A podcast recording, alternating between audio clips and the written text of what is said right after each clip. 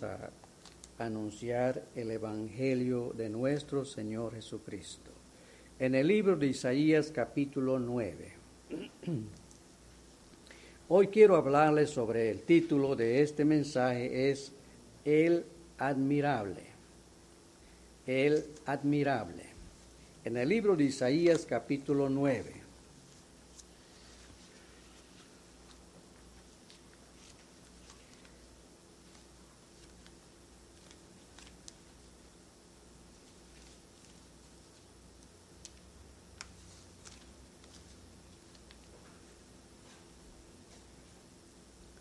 Isaías, el profeta de Dios, él habló por profecía de la primera venida del Señor Jesucristo a este mundo.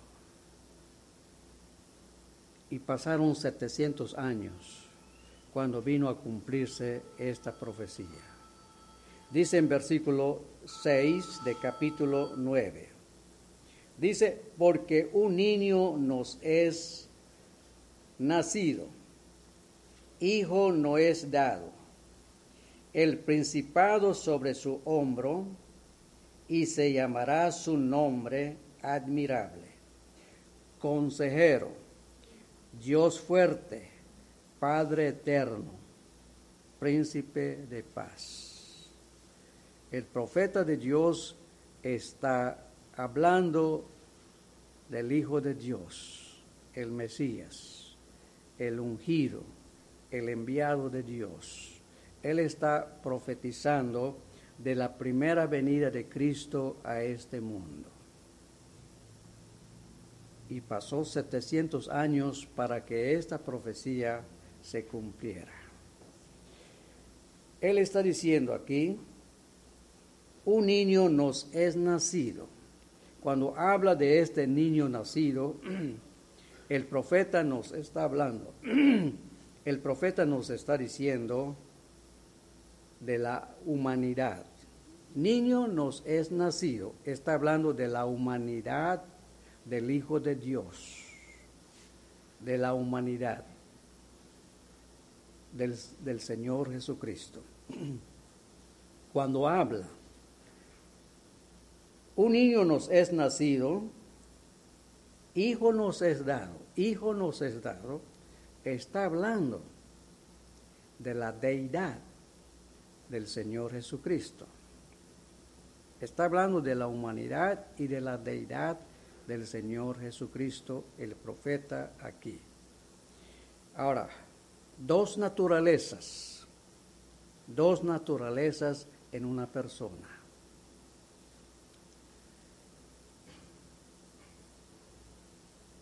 Jesús es hombre verdadero, pero a la vez Él es Dios verdadero.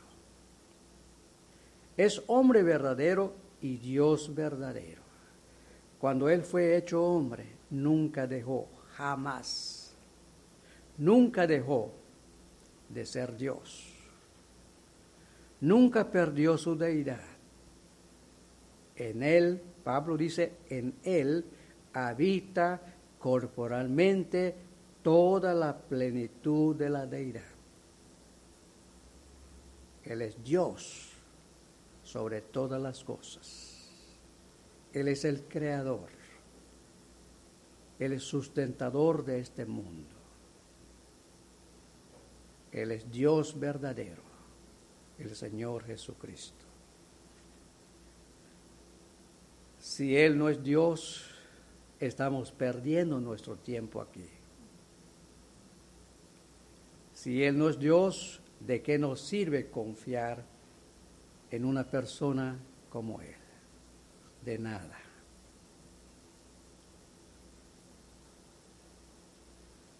Pero es digno de confianza, digno de confiar en el Señor Jesucristo, porque Él es Dios.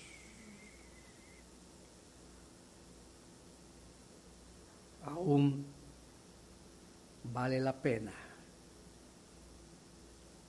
dar la vida, morir por esta gran verdad. porque es verdad, porque es la verdad. Ahora, el profeta sigue hablando aquí diciendo, el principado sobre su hombro. Él está hablando del Hijo de Dios, Él es Rey de Reyes y Señor de Señores. Principado sobre su hombro, y se llamará su nombre admirable, admirable, maravilloso. Está hablando de la persona del Hijo de Dios y su obra, a que Él vino a hacer, la obra que el Padre le encomendó, la obra de salvar a su pueblo. Consejero, consejero, lleno de sabiduría para gobernar, para gobernar. Dios fuerte. Cristo es, es el Dios soberano y todopoderoso. Padre eterno, Padre eterno, que no tiene principio ni fin. Príncipe de paz, el que trae la paz, el que ha hecho la paz entre Dios a favor de su pueblo. Príncipe de, paz, el que nos da paz a nuestra alma. Hay tiempos cuando nosotros pasamos por tribulaciones, por pruebas en esta vida. Nuestro Señor Jesucristo dijo a su pueblo, mi paz os doy, mi paz os deo. Yo no os la doy como el mundo la da. No se turbe vuestro corazón, dijo el Señor. Cada creyente verdadero tiene esta paz en su alma, en su corazón, cada momento, cada día. Gozamos de esta paz. Ahora nos está diciendo aquí, se llamará su nombre admirable. Vamos a pensar algunas cosas sobre este título admirable. Admirable es el nombre de nuestro Señor Jesucristo. Y vamos a pensar algunas cosas de Él. Primero, Jesucristo, el Hijo de Dios, es admirable en su gloria. Hmm. Qué precioso. Qué precioso. El Hijo de Dios es admirable en su gloria. En su gloria. Vamos a leer en el libro de Juan capítulo 1, versículo 14. En el Evangelio de Juan capítulo 1, versículo 14.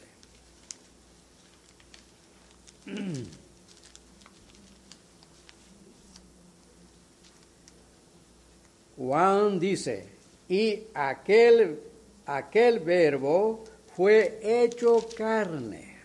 Está hablando del Señor Jesucristo, el verbo eterno de Dios.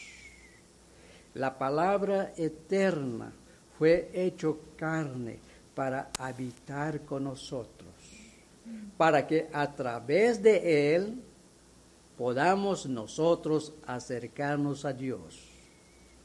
Y Dios también pueda acercar, acercarse a nosotros a través de su Hijo el Señor Jesucristo. Habitó entre nosotros, dice Juan. Vimos su gloria, gloria como del unigénito del Padre, lleno de gracia y de verdad. La gloria de Dios el Padre es la misma gloria de Dios el Hijo. No es otra gloria, sino es la misma gloria, porque son uno. Cristo dijo, yo y el Padre uno somos, uno somos. Y dice, lleno de gracia. En Cristo tenemos la plenitud de gracia, la plenitud del favor de Dios en el Señor Jesucristo. Y dice, y de verdad, el Señor Jesucristo es la verdad completa. No hay más verdad. Cristo es la única verdad. Él mismo lo dijo, yo soy el camino, la verdad y la vida. Una autoridad le preguntó a Jesús cuando habló de la verdad y este hombre dijo, ¿qué es la verdad? Él no pudo ver la persona que estaba delante de él. Él no pudo verlo como la verdad. Él no pudo creer que ese hombre que estaba enfrente de él es toda la verdad. Hermanos, debemos creer con todo nuestro corazón que el Señor Jesucristo está, en Él está toda la gracia de Dios. Toda la gracia que nosotros necesitamos está en el Hijo de Dios, el Señor Jesucristo. Toda la verdad que necesitamos conocer está en el Señor Jesucristo. Él mismo es la verdad. Él mismo es la verdad. Y Juan dice, vimos su gloria. La gloria de Cristo es admirable. Es admirable. Vimos su gloria. La gloria de su deidad. La gloria de sus atributos la gloria de sus atributos, su poder, su amor, su misericordia, su santidad, su inmutabilidad, su obra de salvación. Toda esta gloria está en el Señor Jesucristo. Toda esta gloria está reflejado en la persona del Señor Jesucristo. Moisés preguntó a Dios, Señor, muéstrame tu gloria. Yo quiero ver tu gloria, dijo Moisés a Jehová. Y Jehová dijo a Moisés, mi gloria es tener misericordia de quien yo tenga misericordia. Mi gloria es compadecerme de quien yo me compadezca. La salvación de pecadores como nosotros. Allí está manifestada la gloria de Dios. La salvación es la gloria de Dios. Y esta gloria de Dios es para su misma alabanza, para la misma alabanza de su gracia. Juan está diciendo, vimos su gloria, la gloria de su conducta. Este hombre vivió en este mundo como 33 años. Tuvo una conducta perfecta, santa, intachable. Nadie lo acusó de pecado. Nadie lo acusó de pecado. Él retó a sus enemigos diciendo, ¿quién de ustedes me redarguye de pecado? Nadie. Él es el santo Hijo de Dios. El santo Hijo de Dios. La gloria del Señor Jesucristo está manifestada también en, su, en sus enseñanzas. Los hombres se admiraban de su doctrina, porque él enseñaba con autoridad, no como los escribas, no como los escribas. La gloria de Cristo se manifestó en su poder, cuando el viento, el mar se levantaba y él hablaba a su propia creación, diciendo, cálmate.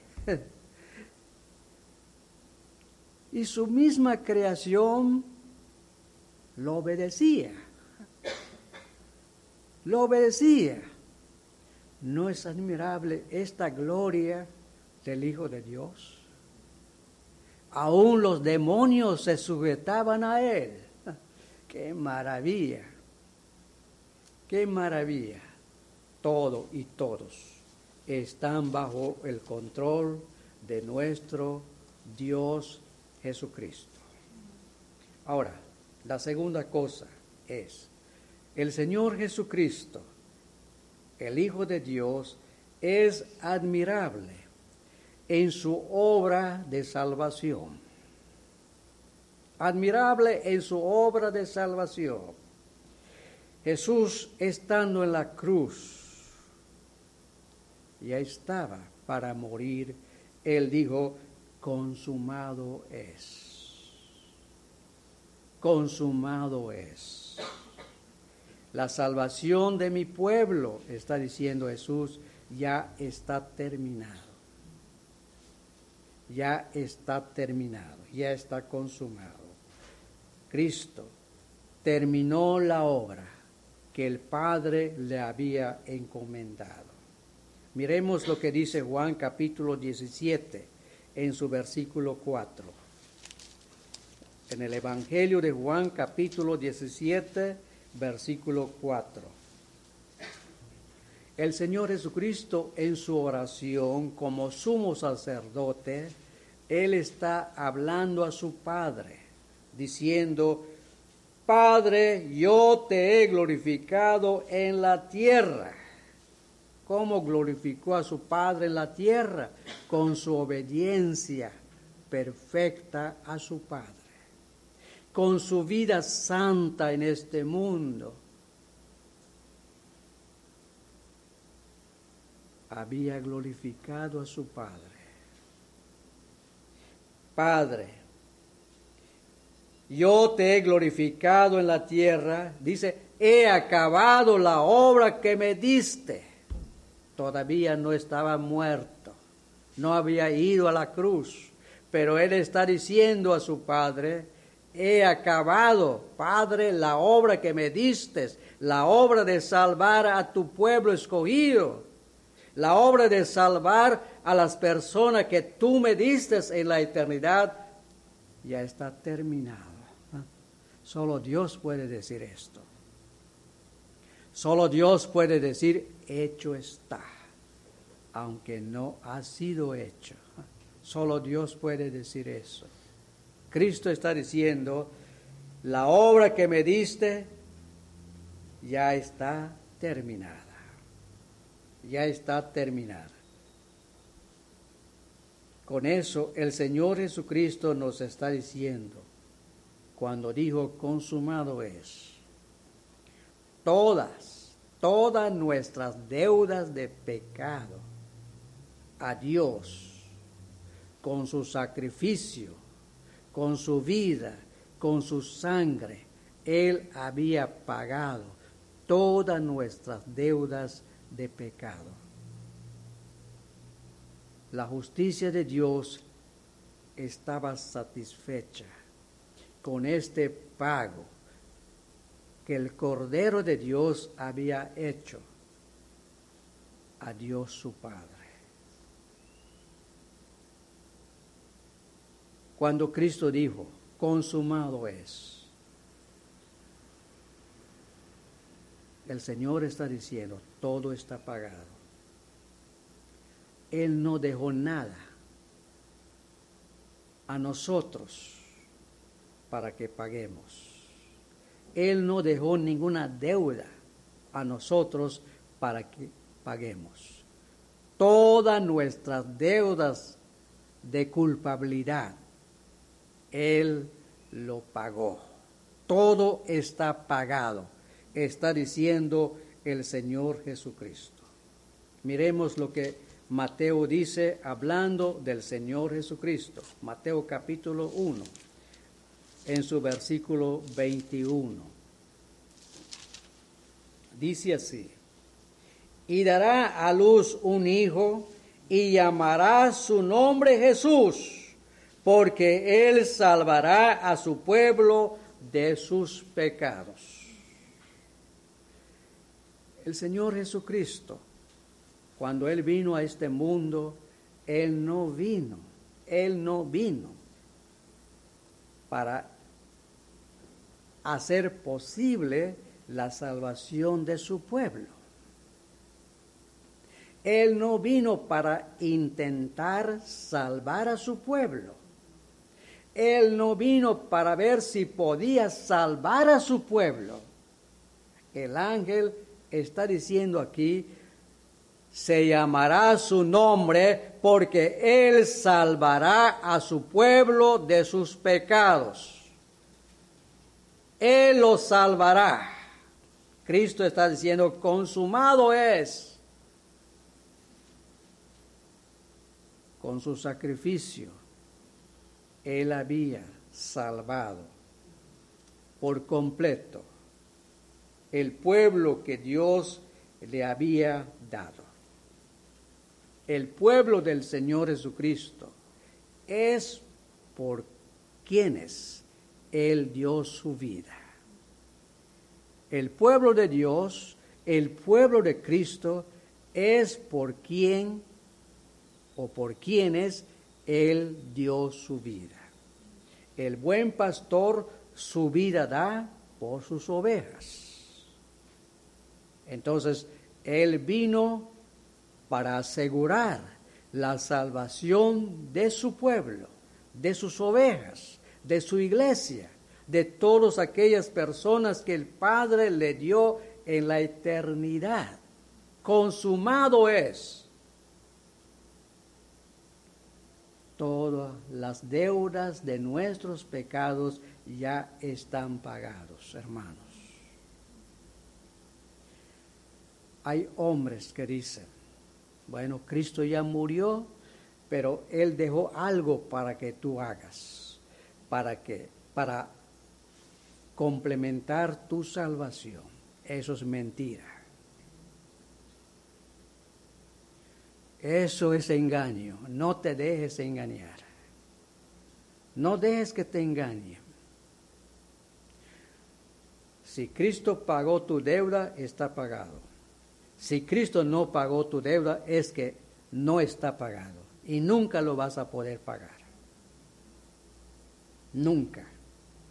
Ahora, ¿es verdad que Cristo pagó todas nuestras deudas? Veamos, ¿qué es lo que dice el libro de Hebreos? Ya leímos este texto, pero vamos a volver a leerlo. Capítulo 1, en su versículo 3.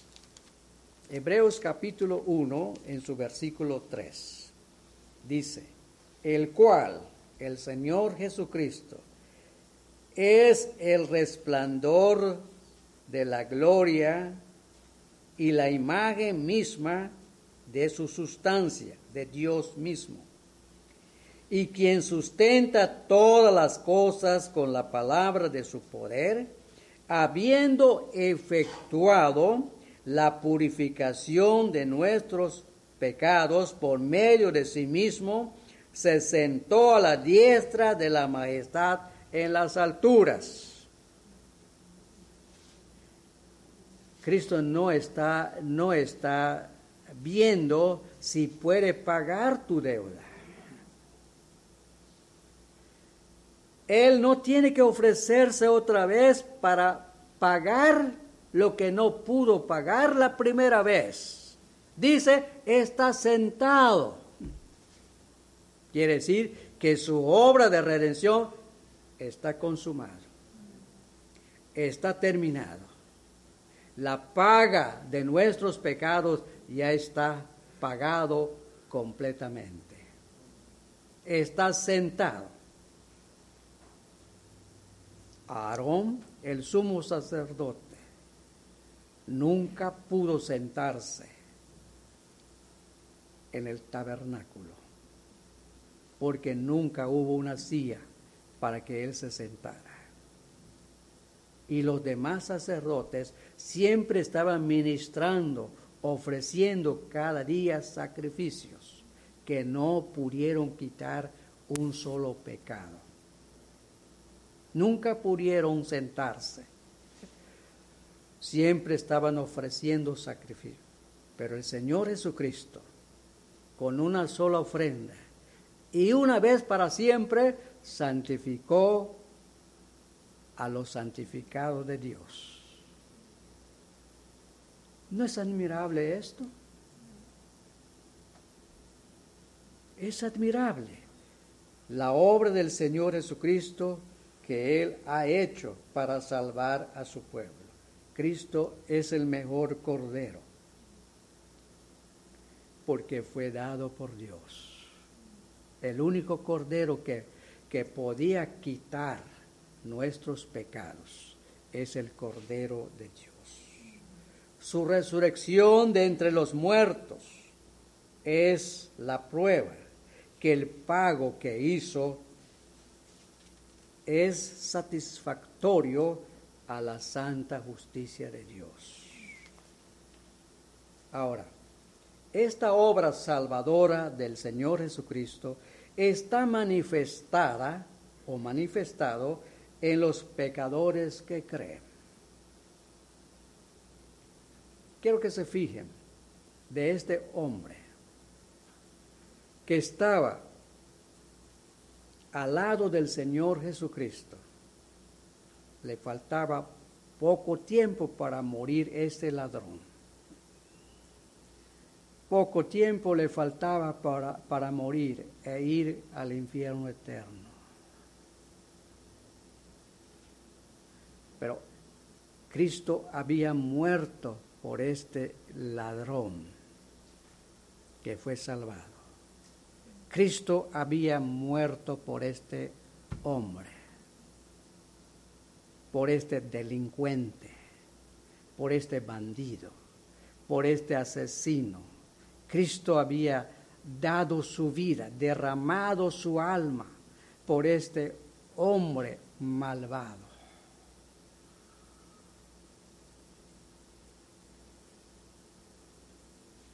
Y esta obra del Señor Jesucristo, su obra redentora, se manifestó en este hombre malvado, cuando el Señor lo iluminó con su Santo Espíritu, cuando el Señor lo habló con su Santo Espíritu, cuando el Señor le dio vida espiritual a este hombre muerto en sus delitos y pecados cuando el Espíritu Santo le dio ojos, vista espiritual para mirar al Hijo de Dios que nunca había pecado.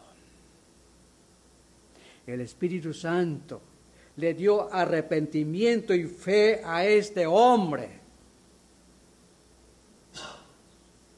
que volteó sus ojos al Señor Jesucristo y le dijo, Señor, acuérdate de mí cuando vengas de tu reino. Y el Señor le dijo, de cierto, de cierto te digo que hoy mismo estarás conmigo en el paraíso. La obra salvadora de Cristo está manifestada en los pecadores que creen. Ellos son justificados por la gracia gratuitamente. Son santificados en la sangre del Señor Jesucristo. Son perdonados mediante la redención de Cristo y son hechos aceptos en los méritos del Señor Jesucristo. La tercera cosa, el Señor Jesucristo, el Hijo de Dios, es admirable en salvar, maravilloso en salvar. Mira lo que dice Hebreos capítulo 7, versículo 25. Dice, por lo cual puede también salvar para siempre a los que por Él se acercan a Dios, viviendo siempre para interceder por ellos. El Hijo de Dios, el Señor Jesucristo, es maravilloso en salvar. La pregunta es, ¿a quiénes salva el Señor Jesucristo? ¿A quiénes salva?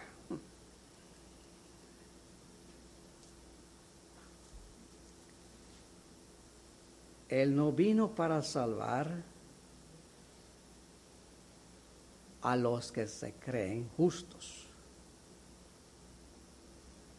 Él no vino para morir por ellos. Cristo no murió por las personas que están confiando en sí mismo como justos, que están confiando en sus obras. Cristo no murió por las personas que están confiando en la religión. Cristo no murió por las personas que se creen que son diferentes del vecino, del amigo. No, óiganlo. ¿Por quiénes Cristo murió?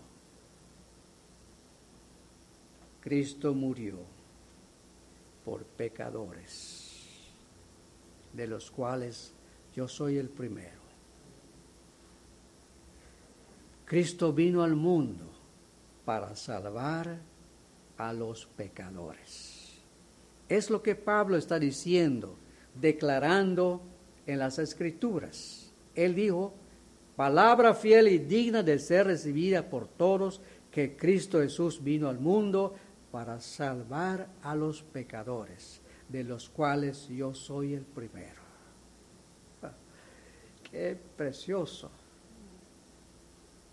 Cristo vino a salvar a pecadores, pecadores que no se pueden salvar a sí mismos, pecadores que no pueden hacer nada por sí mismos, pecadores que no se pueden ayudar a sí mismos para acercarse a Dios. Cristo vino a este mundo. Él dio su vida por pecadores que sienten su necesidad de la gracia de Dios. Él vino a este mundo para redimir a pecador. ¿Eres un pecador que no puedes hacer nada por ti mismo? Que no puedes salvarte a ti mismo, que necesitas misericordia, gracia. Cristo vino a salvar a pecadores. No lo olvides. Ese hombre que vino al templo y no quiso entrar dentro del templo, se quedó allá afuera él ni siquiera levantó sus ojos al cielo porque se sentía indigno de hacerlo. Ese publicano se sentía indigno levantar sus ojos y mirar el cielo. Solamente se golpeaba el pecho diciendo, Dios, oh Dios, sé propicio a mi pecador. Oh Señor, ten misericordia de mí porque soy un pecador que no puede salvarse, no puede hacer nada por sí mismo. ¿Saben? Esa oración breve llegó a los oídos del Señor. Llegó a los oídos del Señor y este hombre halló misericordia. Dice que descendió a su casa justificado antes que el otro hombre que se vanagloriaba por sus obras. Cristo murió, vino a este mundo para morir y salvar a pecadores con su espíritu. El Señor Jesucristo con su espíritu él vivifica espiritualmente al pecador que está muerto en sus delitos y pecados. El Señor Jesucristo con su espíritu, Él da oídos para oír. El Señor Jesucristo, Él es quien hace creer en su persona y en su obra consumada en la cruz del Calvario. El Señor con su Espíritu Santo, Él hace obedecer el mandato del Evangelio de creer, arrepentirse y venir al Señor Jesucristo. Toda la salvación es del Señor no es de nosotros, no es del hombre pecador, y toda la gloria es para Dios. La gracia de Cristo o la gracia de Dios y su misericordia se manifiesta a pecadores que están condenados. Mira, mira a esta pobre mujer que fue sorprendida en el mismo momento de adulterio. Esta mujer fue traída a Jesús. Esta mujer quedó postrada en la tierra. Esta mujer no quería levantar sus ojos. Estaba avergonzada. Los religiosos, ellos vinieron trayendo a esta mujer y le dijeron a Jesús, Señor, esta mujer ha sido sorprendida en el mismo acto de adulterio. La ley de Moisés nos manda apedrear a tales mujeres como esta. Ahora, ¿qué dices tú? Tú eres el maestro. ¿Qué dices tú? La mujer estaba postrada en la tierra avergonzada, no podía defenderse, era culpable. La ley lo condenaba, no podía hablar, estaba condenada. Y el Señor Jesucristo se identificó con esta mujer. Y los hombres insistían preguntarle a Jesús, ¿tú qué dices? Ahora danos una respuesta, ¿tú qué dices? Hermanos, quiero que notemos cómo nuestro fiador, el Señor Jesucristo, como nuestro mediador, nuestro representante, Él sale para defender a su pueblo. Su pueblo está condenado. Ahí está ya pero él sale. Este fiador eficaz, poderoso, sale para defender a su oveja. Estos hombres insistían y decían, ¿tú qué dices? Háblanos. Y Cristo le dijo, el que de ustedes esté sin pecado, sea el primero en arrojar la piedra sobre esta mujer todos que ya quedaron callados. Todos quedaron callados. Su misma conciencia los acusaba de pecado también, porque eran pecadores. Él se sentían justos y condenaban a los pecadores, a los publicanos, a las rameras. Ellos se sentían justos, pero el Señor les habló a la conciencia y ellos, su misma conciencia les acusaba diciendo, ustedes también son pecadores y merecen castigo como esa mujer. Y uno por uno se fueron. Quedó Jesús solo con la mujer. Y Cristo habló a esta mujer diciendo, mujer, ¿dónde están tus acusadores? ¿Dónde están los que te acusaban? ninguno te condenó. La mujer dijo, ninguno, Señor. Él dijo, ni yo te condeno. Ni yo te condeno. Cristo había venido a este mundo para dar su vida por esta mujer. Cristo había venido a pagar la deuda de sus pecados de esta mujer. Por quienes Cristo murió, están libres de toda condenación. Ahora pues, ninguna condenación hay para los que están en Cristo Jesús. Pablo pregunta, ¿quién va a acusar a los escogidos de Dios? Dios es quien los justificó. Y él pregunta otra vez, ¿quién condenará? Cristo ha sido condenado por este pecador. Y Dios no puede condenar dos veces a Eduardo. Su fiador ha sido condenado por ti. Dios ha condenado tu fiador en vez de que te condene a ti. Y Dios no puede condenarte porque ya condenó a su propio hijo. Dios no puede, no puede condenar dos veces. Él ya condenó la primera vez a su propio Hijo por su pueblo escogido. Su pueblo escogido son aquellos que creen en el Señor Jesucristo. Son aquellos que se arrepienten de sus pecados. Son aquellos que vienen a Cristo confiando totalmente en Él.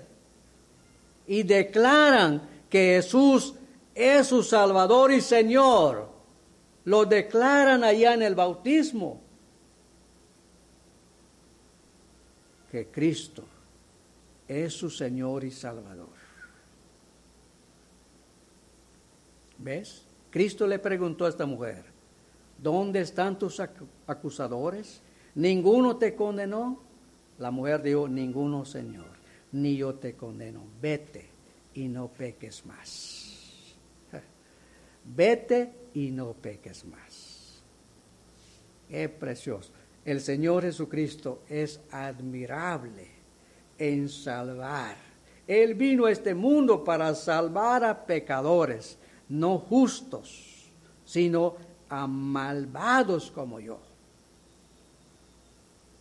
Él vino a salvar a pecadores. La última cosa. Cristo el Hijo de Dios es admirable como refugio seguro.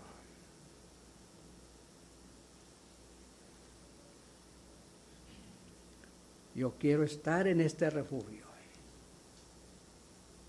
para siempre. Quiero descansar en este refugio porque es un refugio de seguridad eterna. ¿Quieres estar en este refugio? María no es un refugio. Échalo de tu pensamiento. La religión no es un refugio. Quítalo de tu mente.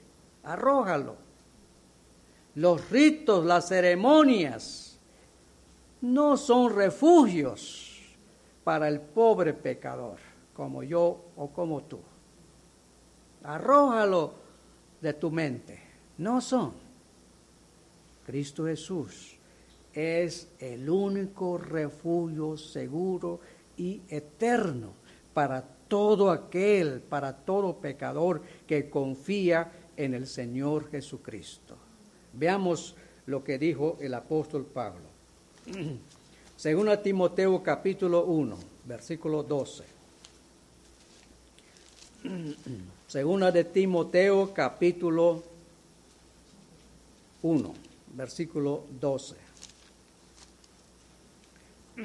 Pablo dice así, por lo cual asimismo padezco esto, pero no me avergüenzo, porque yo sé a quién he creído. Yo sé a quién he creído. ¿Estás seguro de lo que tú crees? El asunto no es solamente creer, sino saber en quién estás creyendo. ¿En quién estás creyendo? No me avergüenzo porque yo sé a quién he creído y estoy seguro que es poderoso para guardar mi depósito para aquel día. Estoy seguro que mi Señor me guardará en el día del juicio. Hmm. ¿Tienes esta seguridad? ¿Estás refugiado en el Señor Jesucristo? ¿Estás refugiado en su justicia? ¿En su sangre? ¿Estás refugiado en la obra que Él terminó en la cruz del Calvario? Si estás refugiado en Cristo, tienes una seguridad eterna. Leemos en el libro de Juan capítulo 10. Estamos terminando, hermanos. Capítulo 10, versículo 28. Dice así, Jesús está hablando y dice, y yo les doy vida eterna y no perecerán jamás, ni nadie las arrebatará de mi mano. Dice, nadie arrebatará de mi mano a mis ovejas. Las ovejas de Cristo que están confiando en Él están en un lugar seguro, en un refugio seguro, un refugio eterno. Hermano, puedes cerrar los ojos y abrir los ojos con esta misma seguridad. Puedes dormir tranquilo puedes andar tranquilo, puedes trabajar tranquilo, puedes descansar tranquilo si estás en este refugio seguro y eterno. Mira lo que dice Juan capítulo 17, versículo 12. Jesús está hablando diciendo, cuando estaba con ellos, cuando estaba con ellos en el mundo. Yo los guardaba en tu nombre. A los que me diste, yo los guardé. ¿Mm? Yo los guardé. Somos guardados por el poder de Dios, por medio de la fe, para alcanzar lo que Dios nos ha dado en su Hijo, el Señor Jesucristo. Dice, yo los guardé y ninguno de ellos se perdió, sino el hijo de perdición. Ninguno de ellos se perdió. Están en un lugar seguro. Los que están en Cristo, ninguno de ellos se perderá. Nadie se perderá de aquellos que están refugiados en la sangre del Señor Jesucristo. Cristo es admirable. Cristo es maravilloso. ¿Es maravilloso para ti? Para mí sí. Porque ha tenido misericordia de mí. Porque me ha salvado de la pena de mis pecados aún Él es maravilloso, porque en el cielo está intercediendo por ti, si estás confiando en Él. En el cielo tenemos un gran sumo sacerdote que está haciendo intercesión por cada uno de aquellos que estamos confiando en Él. Que Dios les bendiga, hermanos.